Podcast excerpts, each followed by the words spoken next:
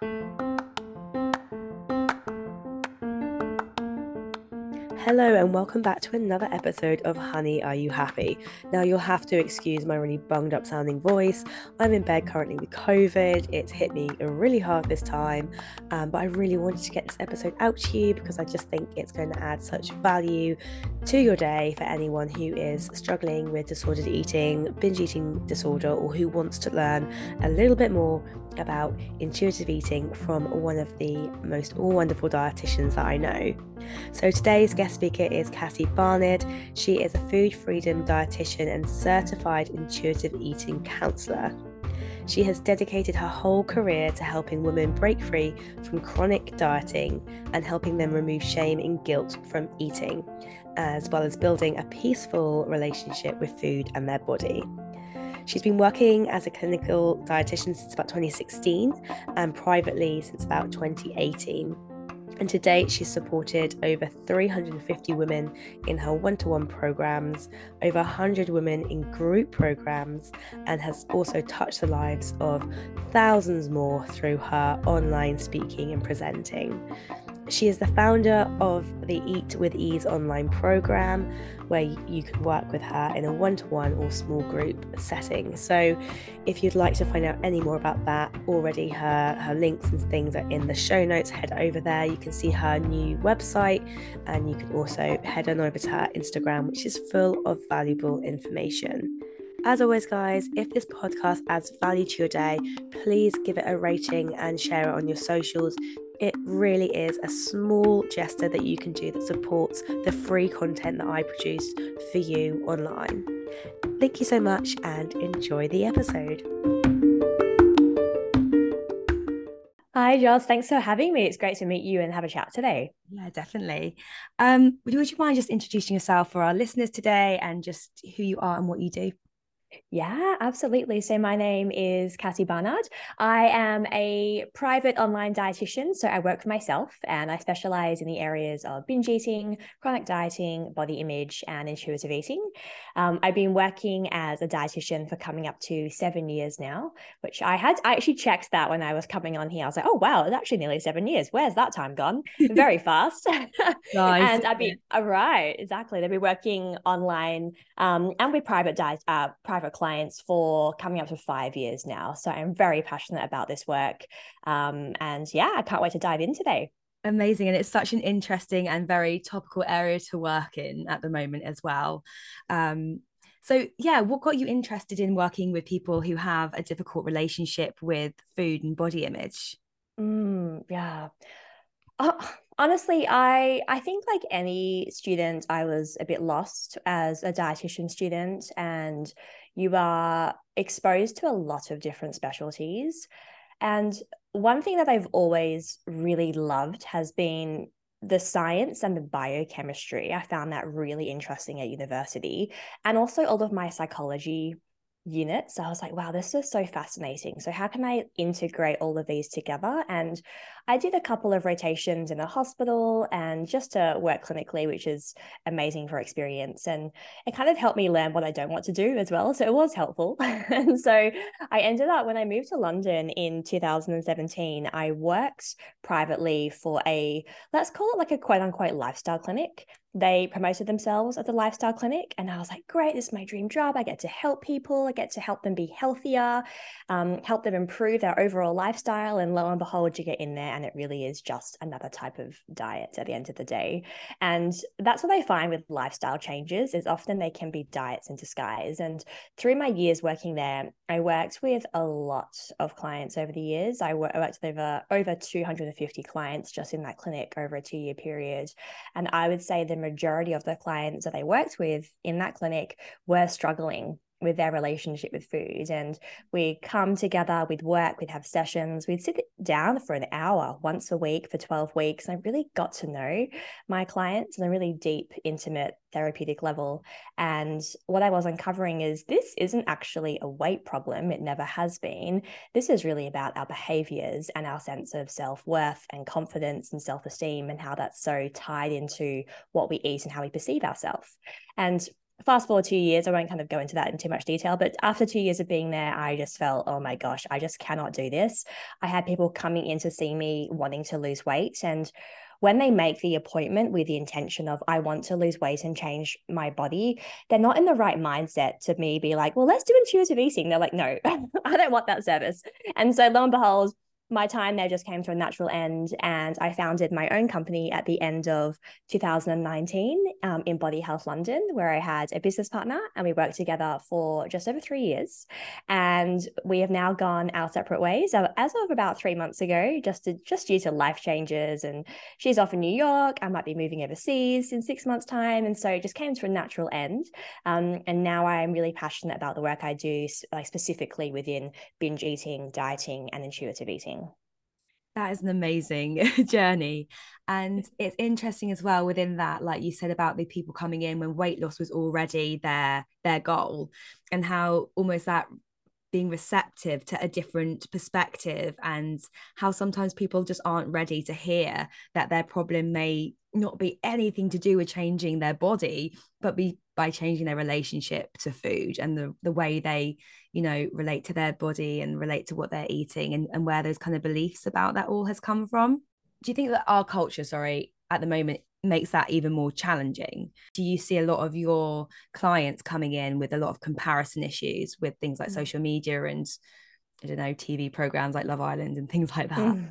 I think the the climate that we're exposed to, yes, it is definitely a lot more challenging just because we have information and images and the edit that we see of people's lives is like shoved down our throat all day, every day.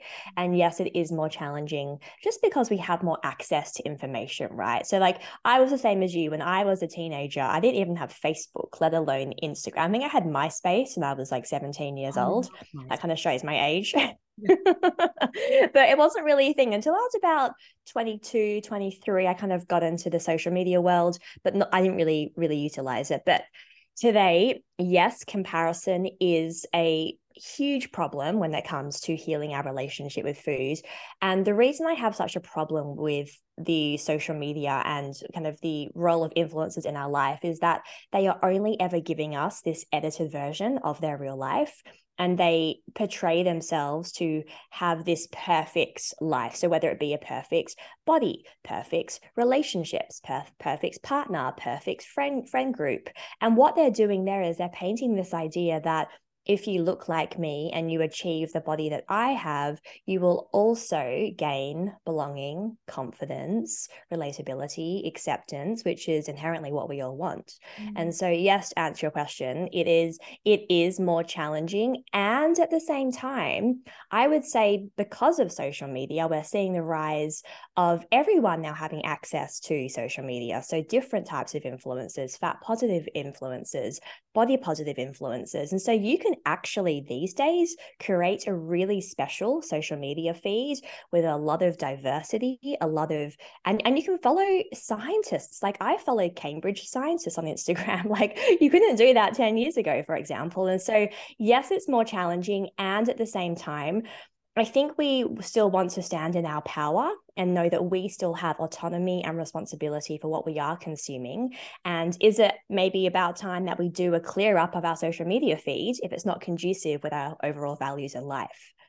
Definitely. I love that because I often talk to my clients about our you know our environment. And i often say to them our environment now is just as much online as it is who you're living around your parents maybe beliefs about food your partners uh, your friends and you know their talk or like you know even just the outdoor spaces you've got around the, the food available to you at your local shops and things like that as well as what you're looking at online and you know how much time you're spending on online and getting them to do that kind of like maybe clear out some of the the feeds that aren't serving you or you know are kind of fueling those negative behaviors or beliefs about yourself and you're so right as well because when you go onto social media it's just a highlight reel of everyone's you know everyone's best bits and it's not really like we don't share the really kind of difficult parts of our days or the difficult struggles that we have within and i'm guilty of that as well actually if i was to, to self-reflect i think a lot of some of the stuff I've been trying to do lately has been to be a bit more raw and honest. Definitely. I mean, that just to comment on that, really, when you think about achieving more and more and more, the downfall with that type of mindset is let's say you do achieve the weight loss, you get there, and we're still not content. So it's like, I'll just try to lose a bit more weight and a bit more weight and a bit more weight. And so, if anyone has been through that type of relationship with their weight and their body, and you can nod your head as I'm as I'm saying this, that that really goes to show that this isn't actually about the weight. It never has been. Healing is an inside job mm-hmm. and it really starts from within. And it's a really this dynamic integration of your emotions, so emotional coping skills and reframing and challenging your beliefs and having compassion for your experiences as, as, a young person and through your childhood. And then also educating yourself as well around nutrition like what actually is science? What what is relevant to you? And feeling really empowered to stand in your own uniqueness because we are all as unique as our fingerprint and that's pretty special. And that is your power at the end of the day because the weight loss thing never works. Yeah absolutely. I love that. It's such a interesting point that actually sometimes the diet can feel like the quick fix. It's the easiest option. But actually doing that internal work can feel a bit hard. It's like, oh, because you're going to have to get uncomfortable and it's going to be emotionally uncomfortable as well as maybe physically uncomfortable to sit in a place where, you know, it's just out of your comfort zone and you may be realizing some really hard truths about yourself or things that have happened or where those beliefs have stemmed from. Mm. It's interesting to me because you trained as a dietitian it sounds like your work is very psychological. Um, and I love this because I did an intuitive eating training course a while back after uni as a CPD kind of qualification. And it was all dietitians and nutritionists and me as a psychology grad. And by the end of it, everyone was like, we need to do CBT courses. Like we, need to go into psychology because everyone was like, wow, our eating is so psychological. Um, how was that journey of like combining the two so you're obviously your dietetic degrees mm. which are very science based as well and kind of getting into the more of the psych world Mm, yeah, it's it's a good question. And just to preface this, I'm definitely not a psychologist or a therapist, and I know my edges. Mm. And at the same time, when I'm dealing and not dealing, but when I'm working with my wonderful clients, I'm working with a human right? And we've all had such a unique experience when it comes to our relationship with food and body. And you do need to have an understanding of behavior change science. So, how neural pathways are formed in our brain, what leads to behavior change, habit formation, and also recognizing the impact of trauma as well. So, I've done a lot of trauma informed supervision and care with my own mentor as well. So, yes i know my edges and at the same time you are right because it is it is integrating nutrition science with our relationship with food. And the relationship with food is actually nothing to do with food itself. It's the way we think and feel about food. It's our beliefs about food. And so you know, a lot of the training as a dietitian is extremely relevant. I wouldn't be able to work as I do with my clients without that training. And in saying that, I have gone on and done other trainings in trauma informed care, self compassion, acceptance and commitment therapy, um, mindfulness based practices, um, neuro linguistic programming. Of course, I'm an, an intuitive eating counselor, right? And so just over the years, but I also just love it and I'm fascinated by it. And it just makes me a better dietitian and then I'm able to get those really long-term results for my clients because of this informed based training. So yes, it it does it, ah, it's kind of like the gray area, right? And I think what's quite cool about this work is I think England and Australia are just a tad behind America. And so I've done a lot of my training in America at the higher level of dietitians over there. And there's a lot more um, the dietitian just does a lot more than what we are trained to do as a nutrition professional. And yes, of course, we know our edges. I know exactly where I can and cannot go. And clients do bring things up to me when I say, This is fantastic. I'm so happy you're sharing this with me. What, what, like, what do we need to do to get you more support in this area? Because I can't support you with this. So, what, what would that look like for us? Is it getting a psych on our team? Is it getting a therapist? Is it thinking of like joining a support group? You know, so there are ways in which a lot of my um, clients do work with a psychologist and or a therapist. Some of them don't. It d- depends on the person. Um, but yes, to answer your question, full circle, it's a bit grey. it's a bit blurry, but in a really beautiful way. Yes. It sounds amazing. Like all those courses you said, I'm just like thinking, sign me up. so up my street. It sounds like you've had a really enriched education and experience of with your clients. Um, they're very lucky to have you and your wealth of knowledge. um, you said that you work with binge eating, um, people with binge eating disorder. And this is a really interesting topic to get onto because um, I know that the Eating Disorder charity Beat uh, for last year's Eating Disorders Awareness Week did a massive campaign about binge eating disorder because it's hugely stigmatized and misunderstood. Um, not only that, but we often hear people saying, "Oh no, I've had a binge," when actually it's been Christmas dinner and they've just had a bit too much, like everyone else in the world. Um, so, what is actually binge eating? Mm, yeah, absolutely. Because you, you were very right that that word is thrown around quite a lot. A lot of my clients come to me saying that they're binging when they're just eating enough food to meet their calorie requirements for that day because they're underfueling earlier. So let's define it. So we think about um, an actual binge episode occurs around one to two hours and it's eating a significant amount of food. So more than what an average person would perceive to be normal with the sense of losing control. And it happens two to three times a week, maybe four. Um, and there are different categories in terms of severity. So maybe it happens once a week, three times a week, maybe eight to 12 times a week. It really depends on each person and the severity. Um, whereas when we think about the word binge getting thrown around in our society, a lot of people are referring to overeating. Now, where I think we can kind of draw the parallel is the feelings of shame and guilt and anxiety, perhaps self loathing, perhaps the kind of feeling hopeless, those types of feelings can definitely overlap. Um, but when we think about the binge eating experience, it can often um, it, it's often used as a way to soothe an emotion, or it's a coping mechanism, or it's a way to numb out or withdraw. It's a way to experience pain or pleasure. It's a way to feel pain a different type of way. So, say maybe we're having emotional pain, we may binge to experience physical pain to avoid the emotional pain. You know, it, it it is quite complex and every single like i've been doing this work for a few years now and i would say there's no two person who is actually the same in terms of their reasoning behind it. Mm-hmm. um, but i think it's really important that we do get quite clear on is this actually binge eating disorder or are you just meeting your energy requirements? Because the difference with binge eating disorder is the individual often isn't coming into the binge in a calorie deficit or maybe under eating so there's no restriction with binge eating disorder. Whereas overeating, or what people go quote unquote, I'm binging, they are often restricting in the first place, which then makes them more susceptible and vulnerable to a binge because they're hungry.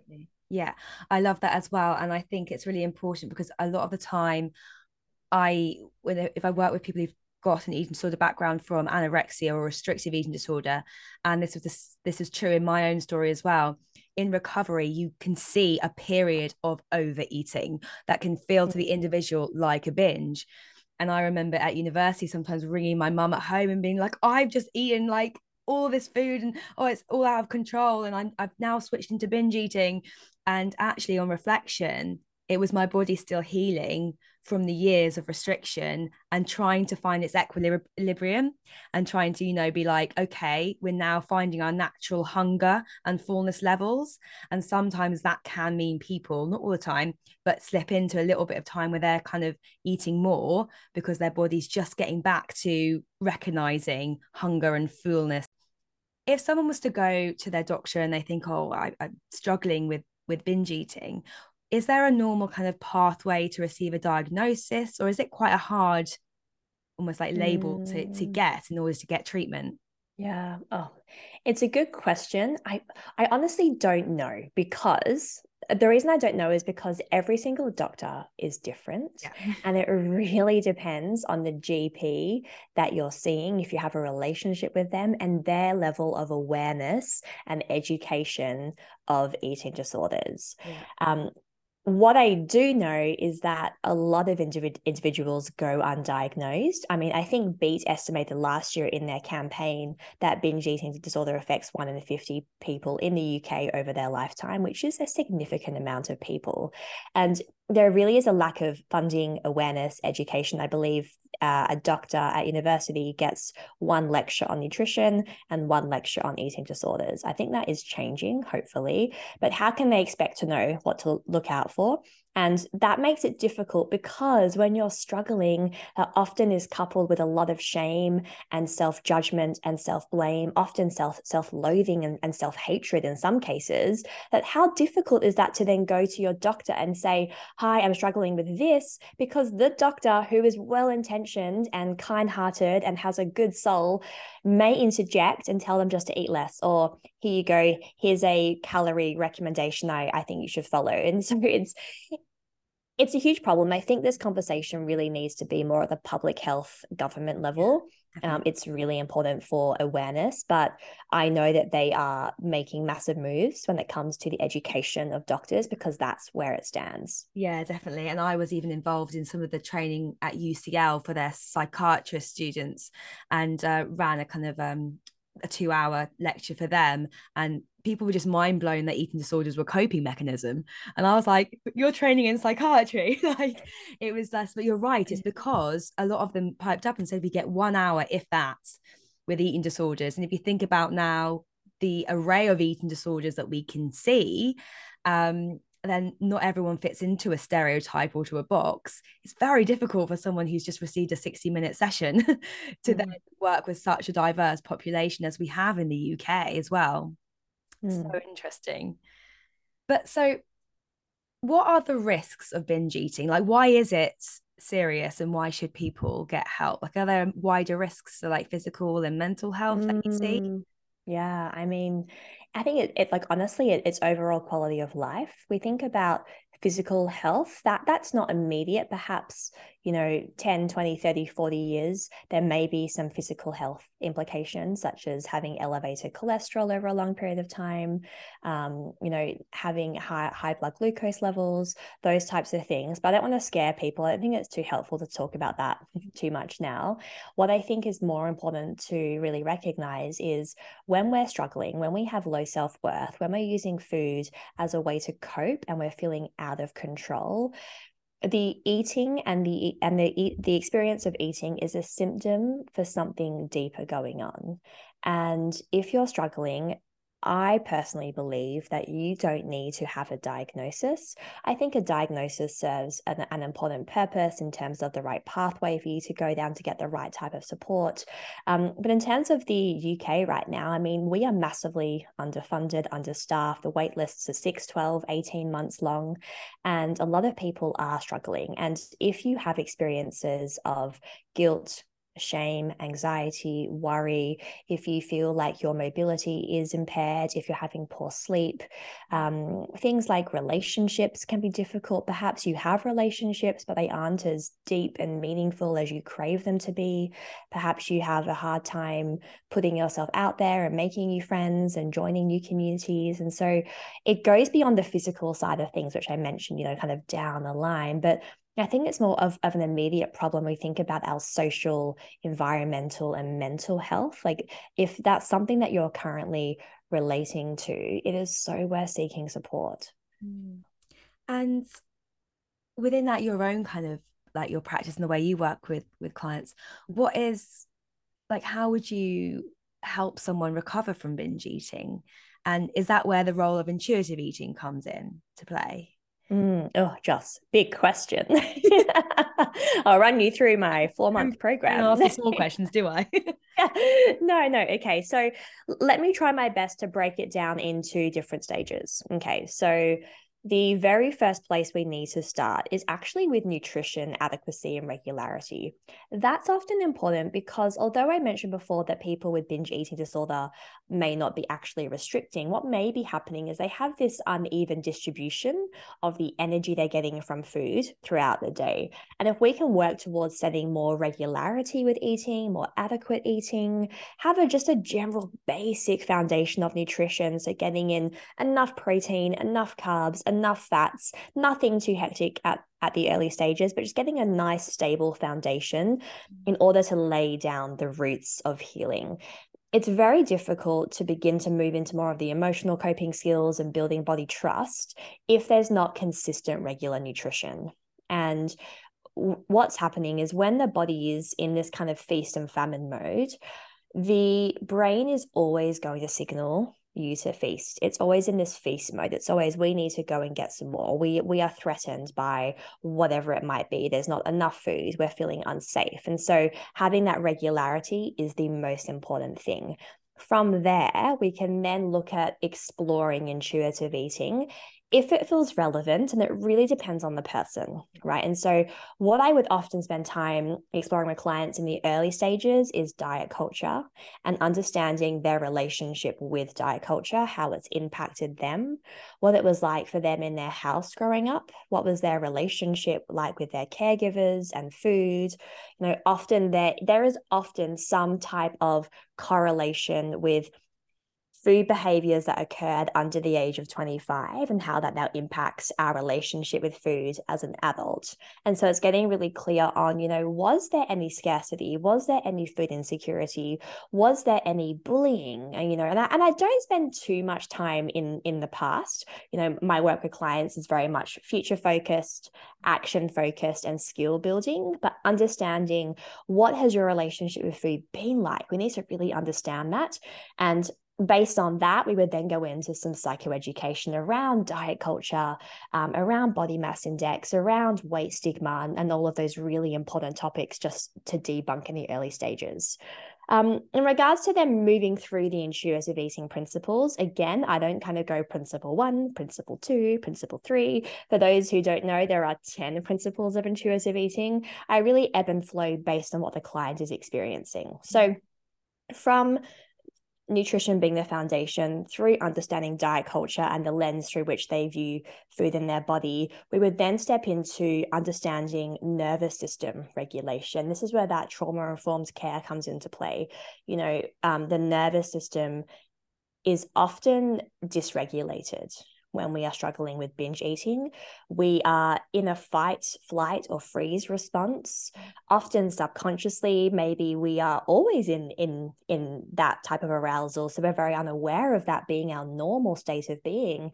And it's very difficult to start to recover and start to intellectualize the, intuitive eating principles if you are in fact dysregulated. And so a lot of my work is really around nervous system regulation and understanding how to get out of our heads and drop back into the body and using the body as a resource. Oh, I love that. And what kind of ways can people do that? Like, what ways would you use? Are there things like I'm thinking of like mindfulness and meditation and breathing yeah. and yoga, but is there some like quite practical skills that you use? Yeah. Or? I mean, all of those, all of the above. We can think about general ex, like general um day to day exercises, such as getting adequate nutrition, moving our body in a way that feels good, getting enough sleep, getting outside, getting some daylight, like those types of day to day habits are really important to begin to form to help the nervous system regulate.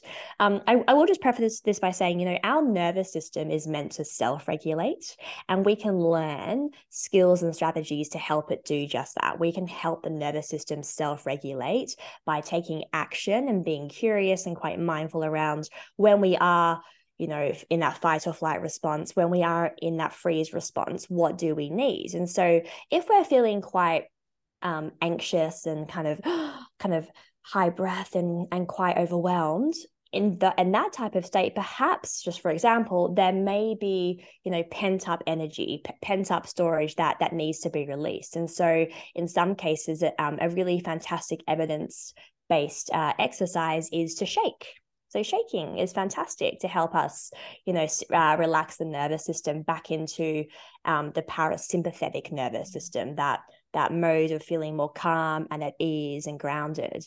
And I liken that to watching animals in the wild. You'll see that when animals get chased by a lion, they kind of shake it off as as a response to the threat that was the lion. And then they just get, then after that, they're cool, calm, and collected, and they get on with their day, right? And so often us humans, I mean, we are a part of the animal kingdom. We perhaps have some like pent up tension, stress, anxieties that need to be shaken out. And often through engaging in an, a body based exercise exercise, it can help the nervous system then regulate back into that lovely, what we call the window of tolerance to then make a um, more aligned choice. And it's not to, like, just to preface this as well, it's not like we don't do these exercises as a way to not eat. That's not the point of them. The point of the exercises is a, as a way to regulate, so self regulate, come back into a window where you're feeling like you can tolerate more, and then making a choice based on how you're feeling in that moment. Yeah. So when you're in that window of tolerance, you can make a kind of more um, regulated and conscious decision rather if you're in that kind of a hypo or hyper states of kind of, you know, yeah, being in the dysregulated fight, flight, or freeze modes. Mm-hmm. Mm-hmm. Definitely. Now, I'm going to rudely interrupt this episode just for a moment of your time to remind you that if you are resonating with any of today's content, if you yourself are struggling from binge eating or a really disordered relationship or difficult relationship with your food and body image, and maybe even exercise, then please head on over to the show notes. There is a link to a free intuitive eating guide created by myself that you can download from my website. You can also book in for a free discovery call with myself where we can have a good 45 minutes discussing what's going on for you and looking at some practical solutions to put in place. That is all free and all accessible via the show notes. While you're there, please remember to give this podcast a rating and share it on your socials, as it really is an easy way to support the free content that I produce for you online. Now, without further ado, let's get back to the episode. So, going back to kind of intuitive eating, uh, for those listeners who are like, what is intuitive eating? And, you know, uh, maybe there's some cynics out there who are like, is it just another another diet masked by another name. How would you describe intuitive eating and, and what is it for? Mm, yes, great question because you are right. It's very confusing out there and it seems to be trendy at the moment. Now, it's it's not new, right? It's been around since the early 90s and it was defined by two dietitians, Evelyn Tribole and Elyse Resch, and they developed the intuitive eating framework as a way to build a healthy relationship with food that didn't consider dietary uh, like, like um didn't consider it being a diet um so it's very much within that anti-diet realm and it seeks to promote body trust while we learn how to get back in touch with our natural cues of hunger, satiety, fullness, craving, satisfaction, and removing any morality from food. It also includes different principles like building body respect, ditching diet culture, making peace with food, um, rejecting the food police, so letting go of the food rules, and then learning how to integrate gentle nutrition. And so, intuitive eating is an evidence based self care eating framework. And to date, we are very lucky because there are now coming up, I believe, over 150 um, academic papers supporting the approach of intuitive eating with building a healthy relationship with food. And so, look at it as a framework and structure and guidelines and principles. And it's really helpful in the healing journey because when we're healing, we need structure, we need a roadmap, we need to learn tangible strategies to implement into our life to learn how to build body trust. And so look at it as the pathway or the way in which it's bridging the gap from where you currently are to where you want to be. And intuitive eating really means that you honor your unique needs as a person. You generally eat when you're hungry, you generally stop when you're full. When you're eating food for emotional reasons, you do that guilt free and that you allow the food to soothe you and you eat with full permission. And you're not obsessing over food you know, often we can be so consumed with food and body thoughts and spend 95% of our day thinking about food, thinking about our body. And that's not normal, right? We really should be thinking about food and body around, I don't know, 5%. you know, we think about that to consider, okay, how should I feed myself today? What sounds nice for dinner? But we're not obsessing over our food choices. And so intuitive eating provides a framework to get there. That's amazing. And mm. is there anyone who intuitive eating wouldn't be appropriate for? Yeah, yes, a, a, very a very small handful of of people, and these clients I personally do not work with. So some levels of neurodivergence that would require more specialist support. Some degree, uh, again, it depends on the spectrum, but also autism um, that would require more specialist support because often there can be more sensory issues there, and anything else that hinders a, a person to to feed themselves that would not be appropriate. Um, but that would again require more specialist support. And often we think about autism, for example, there can be sensory issues there as well. So perhaps it's not so much around building body trust; it's just how can we nourish that that individual mm. um, mm. and meet their needs without it, it, without them being at risk of being undernourished. Really, yeah, definitely.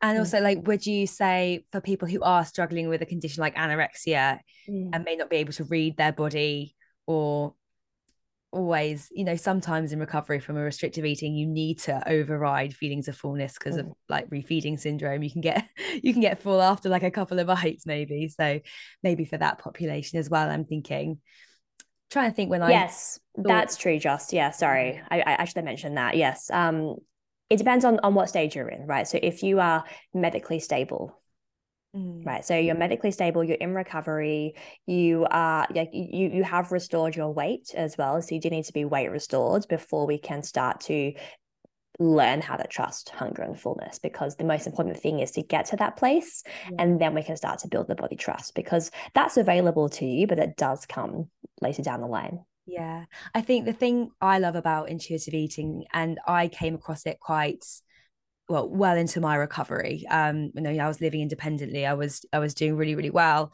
Um and it really was the thing that pushed me into full recovery i think. Um but i just loved this the fact it does focus on building self-awareness. It's all like let's look like the food rules that sometimes you don't even know you're following where those beliefs have come like your past experiences with food. So looking at like social media and diet culture and things like that. And actually I found that really helpful to remind myself that actually the diet and fitness industry is a multi-billion pound you know industry. It wants me to buy products. It wants me to feel inadequate in my body. And actually now i see it as kind of another power move to be like actually i'm going to be confident whether i choose to eat cookies for breakfast or you know whatever. And that's my choice in feeling like happy and confident in the reasoning behind my choice and like listening to what my body needs. And um I think through that journey was learning to respect my body and to to care for it as well, which I know um, can be really difficult for people with a disordered eating background. Um, is there a certain this is a bit of an odd question but is there a principle that you really like do you have like a favorite principle that um, you like to do with clients mm. or that yourself kind of just rings true and that you think's really helpful? Mm, good question. I've never been asked that before. So i'll go with my gut reaction and the one that pops to mind is making peace with food. That I think is probably like one of the most important parts of intuitive eating because what that entails is decoupling uh, morality from food and taking foods off the pedestal and neutralizing how we feel about food. And when we say neutralizing, what I mean by that is like you said before, you have cookies for breakfast or you have an apple for breakfast. Neither makes you morally superior that is just cookies, that is just apples. Neither is good nor bad. Sure, I'm not going to sit here and lie to you and say that one it doesn't have more nutrition and more micronutrients and more fiber than the other, but what it doesn't have is moral superiority over the other. And so it's neutralizing our emotional relationship with food.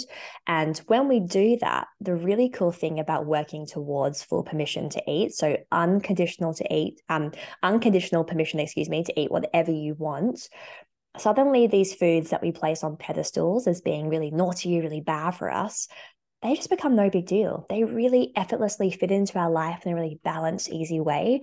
And that's exactly as we are designed. We are designed to eat in balance. We're designed to eat variety. We're designed to eat foods that we love.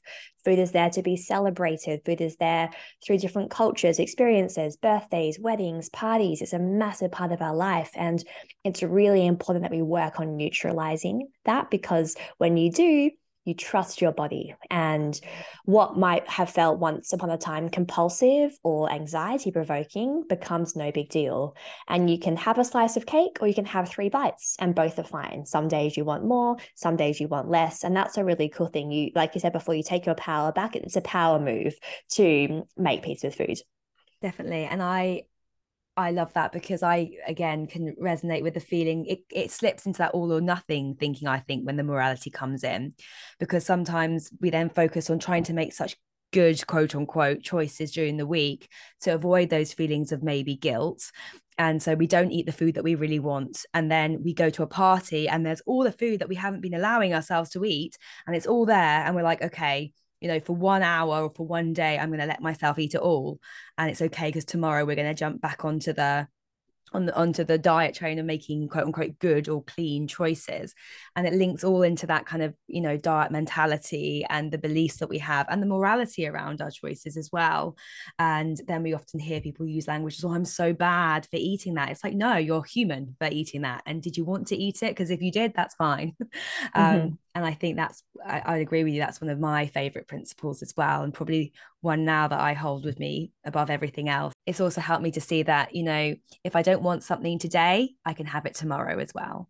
So if there is chocolate cake that my mom brings out, but actually I'm really full, I can have it an hour later if I want. Like I don't have to make myself eat it because, you know, there's no time frame or anything. Like food is just food and I can take it or leave it. And um, I think it's a really important one.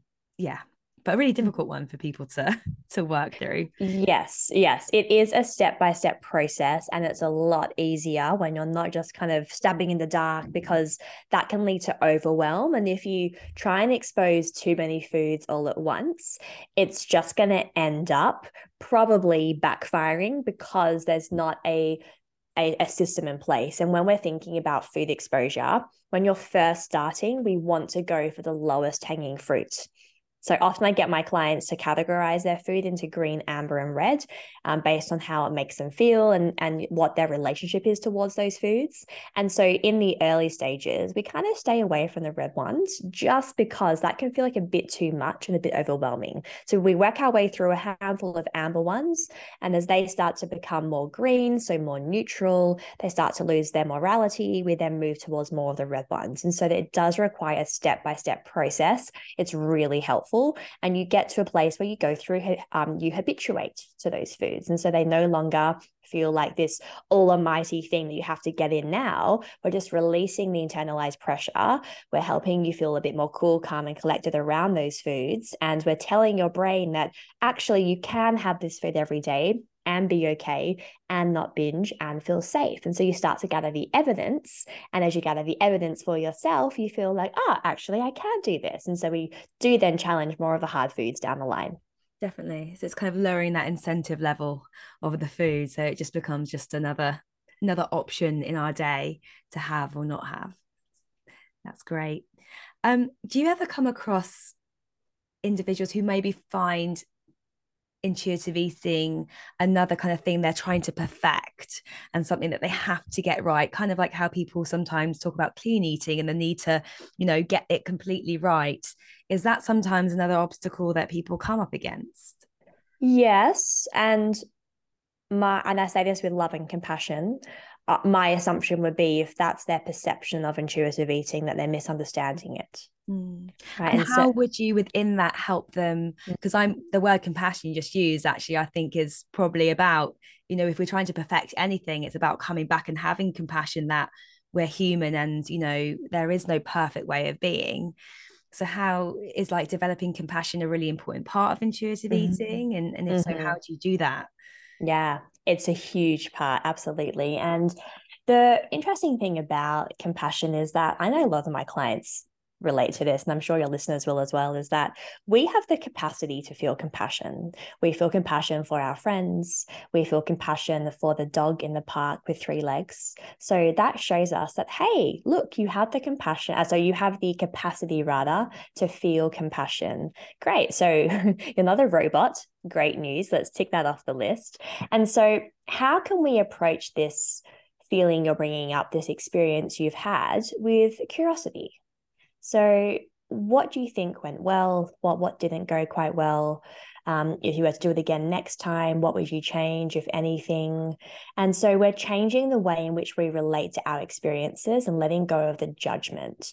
And if we're able to let go of the judgment and look at it through the lens of curiosity, already we are accessing compassion because we are like, oh, okay, well, I am a human. I'm allowed to make mistakes. Um, what can I learn from this and then take with me to the next experience I have? And so that's kind of the kind of first place that I would start. And, you know, that's really tying in the self kindness, the mindfulness, common humanity, knowing that we are all human, we're not robots. It's actually a normal human experience to feel sadness, shame, hard times. Welcome to the club. so come and join us. and so it's just, you know, helping people define how they relate to their experiences and then opening up the space to shift that narrative. And the more you do that, the more that will become your default. Yeah, it can be really hard to learn. Um, I often talk to my clients about it's a very simple one. I'm sure you use it lots, and I'm sure lots of listeners have heard it said to them many times.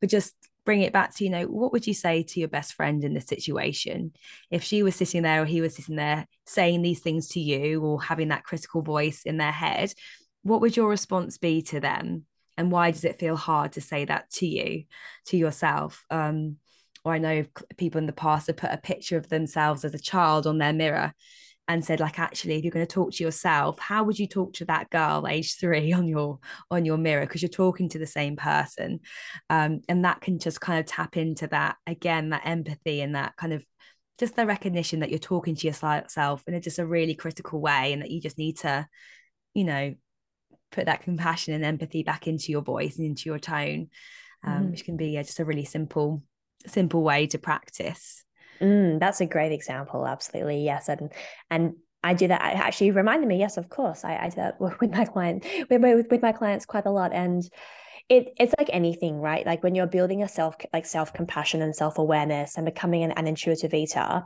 recognize here that, that you're building new skills Mm. And building new skills takes time, and you learn new skills through repetition and practice. And it's not always going to go to plan, and that's okay. It's recognizing, okay, what about this experience did did serve me, and what didn't. And so it's just allowing yourself, if you can, to almost zoom out from the experience, take a bird's eye view perspective, and not be so harsh on yourself because we can be our own worst critic. We all can. I can. well, welcome to the club. I definitely can, and I have to catch myself sometimes in that narrative and i'm thinking wow okay i am you know spiraling and letting these negative thoughts take a hold of me. What's been going on for me for the last 24 hours? You know have i been triggered? Have i had a snarky email? Have i had a fight with someone? Have i seen a facebook photo from 10 years ago? You know whatever it might be that can be quite helpful to practice self-reflection and recognize when you are triggered and you are stimulated to access compassion that way as well. Definitely. Yeah i love that. Um interestingly, you talk about, you know, being triggered or maybe seeing a picture of yourself mm-hmm. 10 years ago. And how do you keep yourself healthy and um, I guess not triggered by working with people who maybe have a difficult relationship with food. And um, because mm. um, if you're talking to people all day, every day about, you know, body image and food, like, are there some practices that you use to kind of mm-hmm. disconnect mm-hmm. and just to calm yourself down and make sure that you're um, your relationship with food and yourself mm. is is okay? Yeah. Oh, good question. I love a personal question. I haven't had a personal yeah. question on a podcast in ages.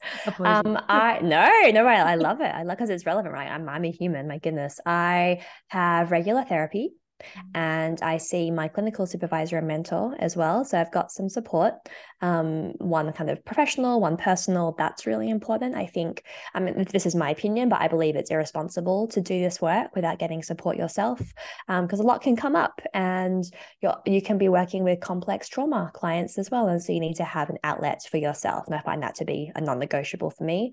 Um, now, in regards to just my my, my general life, um, I I know personally that I thrive off habits and routine, and so I really try my best to have a really regular bedtime and a really really regular wake up time, even on on the weekends. I know five years ago I used to like sleep in on the weekends and then come Monday I could like drag my feet out of bed and I find it so exhausting. And so I really try my best to have regularity with sleep. That's kind of again a non-negotiable. I try and go for eight, maybe nine hours. That's my number one priority. And I think a lot of us don't value sleep enough. And that's a really great way to regulate your nervous system. And I know if I don't sleep, if I'm restless, the next day I'm irritable, I'm moody, I get a headache. I just can't function without sleep. So I, I don't, I don't have kids yet. So when I have kids, I'm screwed. so right now in my childless life, that's my number one priority. Yeah, definitely. Um, and then I find everything else falls in around that. Um, so if you're well rested and you're taking care of yourself through the lens of sleep, I find I'm better able to nourish myself, make healthy decisions, not just with foods, but in all aspects. So not spend too much time on my phone, um, put in healthy boundaries, stay connected to people that I love, move my body in a way that feels really good. And some some weeks for me, I know personally, I'm very impacted by my menstrual cycle. I just am. My energy is all over the place. And so one week I go to the gym five days a week. Next week it's one yoga class. and so it's just the way it is. Right. And so it's recognizing how I feel and then really going with the flow so general overview that's mm. what what i do and i really prioritize taking care of myself mm. because i don't believe that self-care is is selfish i think it is essential because yeah. if i'm taking care of myself i'm a better dietitian partner friend daughter sister i just am if yeah. i'm not number one in my life then i can't help others and if i'm going to be a healer, a dietitian, whatever you want to call myself, a coach. Um, I need to look after myself. Otherwise, how can I support my clients to do the same? Amen to that. yes, all the above. and I um I agree. I have supervision, obviously clinical supervision in my roles, and I find it so important because sometimes you don't even realize stuff has been brought up for you until you're sat with someone and you're reflecting on your sessions or you know you're talking about a case or you need some extra help and suddenly you're like oh my gosh like um, and it is it's such an important part of any clinical work as well. Amazing. So just like wrapping up and coming to the end because i'm sure my listeners are, are bored of my voice now for another week um, i doubt that. um but if you if anyone's listening today and they've got a kind of difficult relationship with um, food and body image at the moment, what would be your top three tips just to kind of get them started? Mm. Number one, and I know this might feel really scary, can you find one person in your life who you trust and who you can talk to about your struggles. Maybe it's not a family member, maybe it's a friend, maybe it's a colleague. Just is there someone in your life that you can talk to? Because I promise you, I can guarantee they want to help you. It feels scary in our minds when we think about being judged by others. But again, let's go back with your best friend's example. Imagine if a friend came to you and told you that they were struggling. How would you feel? Your friend or whoever you tell will feel the exact same way as you. You're human, you connect. And in the wise words of Brene Brown, vulnerability is the key to human connection. And so please, please, please tell someone. I just can't urge you enough. It will make you feel like you've lifted this massive weight off your shoulders. And I like to say a problem shared is a problem halved. Absolutely. Number one. so tell someone, please, you don't have to struggle in silence. And people who love you don't judge you. Mm, definitely. They don't. And if they do, get rid of them. no, just kidding. just kidding. Just kidding. Okay. Number one. Number two. Hmm. I'm thinking here is is there a way that we can think about one of these techniques that you and I spoke about today that you can integrate into your life? And so let's forget about the food for a moment, but is there something else that we can integrate? Is it perhaps getting a good nighttime routine? So working on sleep hygiene? Is it having more more regularity with some basic self-care, right? So sleep number one. Um, I often find that sleep can be a bit all over the place and a bit disruptive. And so maybe for you it's not spending too much time time on your phone or having a cutoff time for putting your phone away and getting that blue light stimulation. So just being quite aware of your behaviors around your sleep patterns and can is there room to improve there?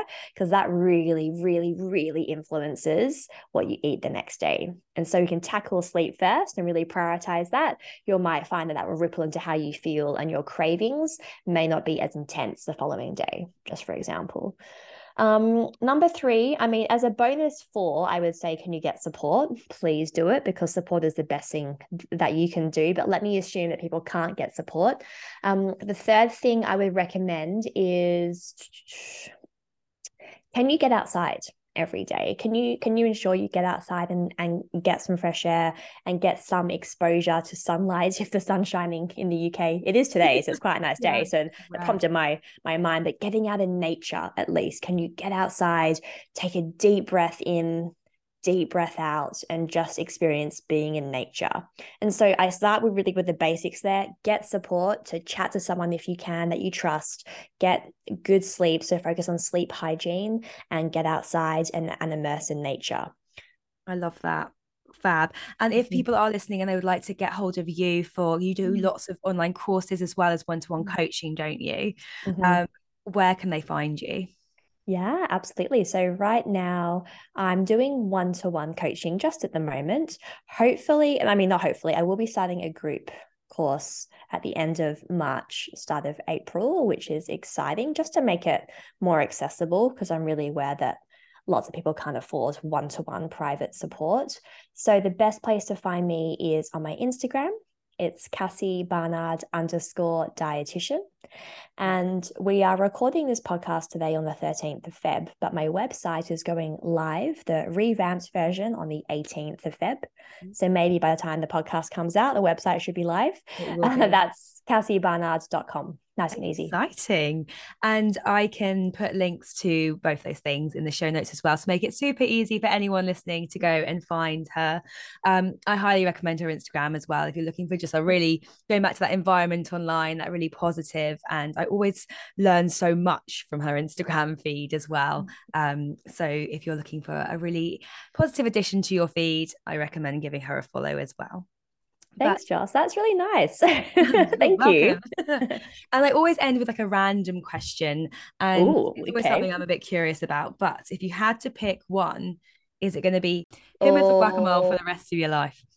guacamole, because I just love guacamole because I love um Doritos, like crunchy. Oh, same. So I love a I love a guac and dip, like with um corn chips or on nachos or on tacos. Yeah, guacamole for life for yeah. sure. Easy question. Are you like, yeah, it is for me. I'm, I'm a guacamole fan. Do you like a kind of a chunky one with all like the red onions and stuff in it, or do you like it when mm. it's like mm. really smooth and kind of blended? Depends on my mood. I, I, like both. I like that, like the salsa version. That is divine, um, and that can be a fun way to get some more micronutrients in if I'm kind of playing around or just having corn chips. Or I just have like a smooth um, guacamole in like a wrap or something's also super nice. It depends. Yeah, great question. And now I know what I'm going to make for my wrap as well. me too. Guacamole all the way. Amazing. Thank you so much for joining me today. It's been an absolute pleasure to talk to you and get all your wisdom. And yeah, I will speak to you again soon. Thanks, Joss. All the best.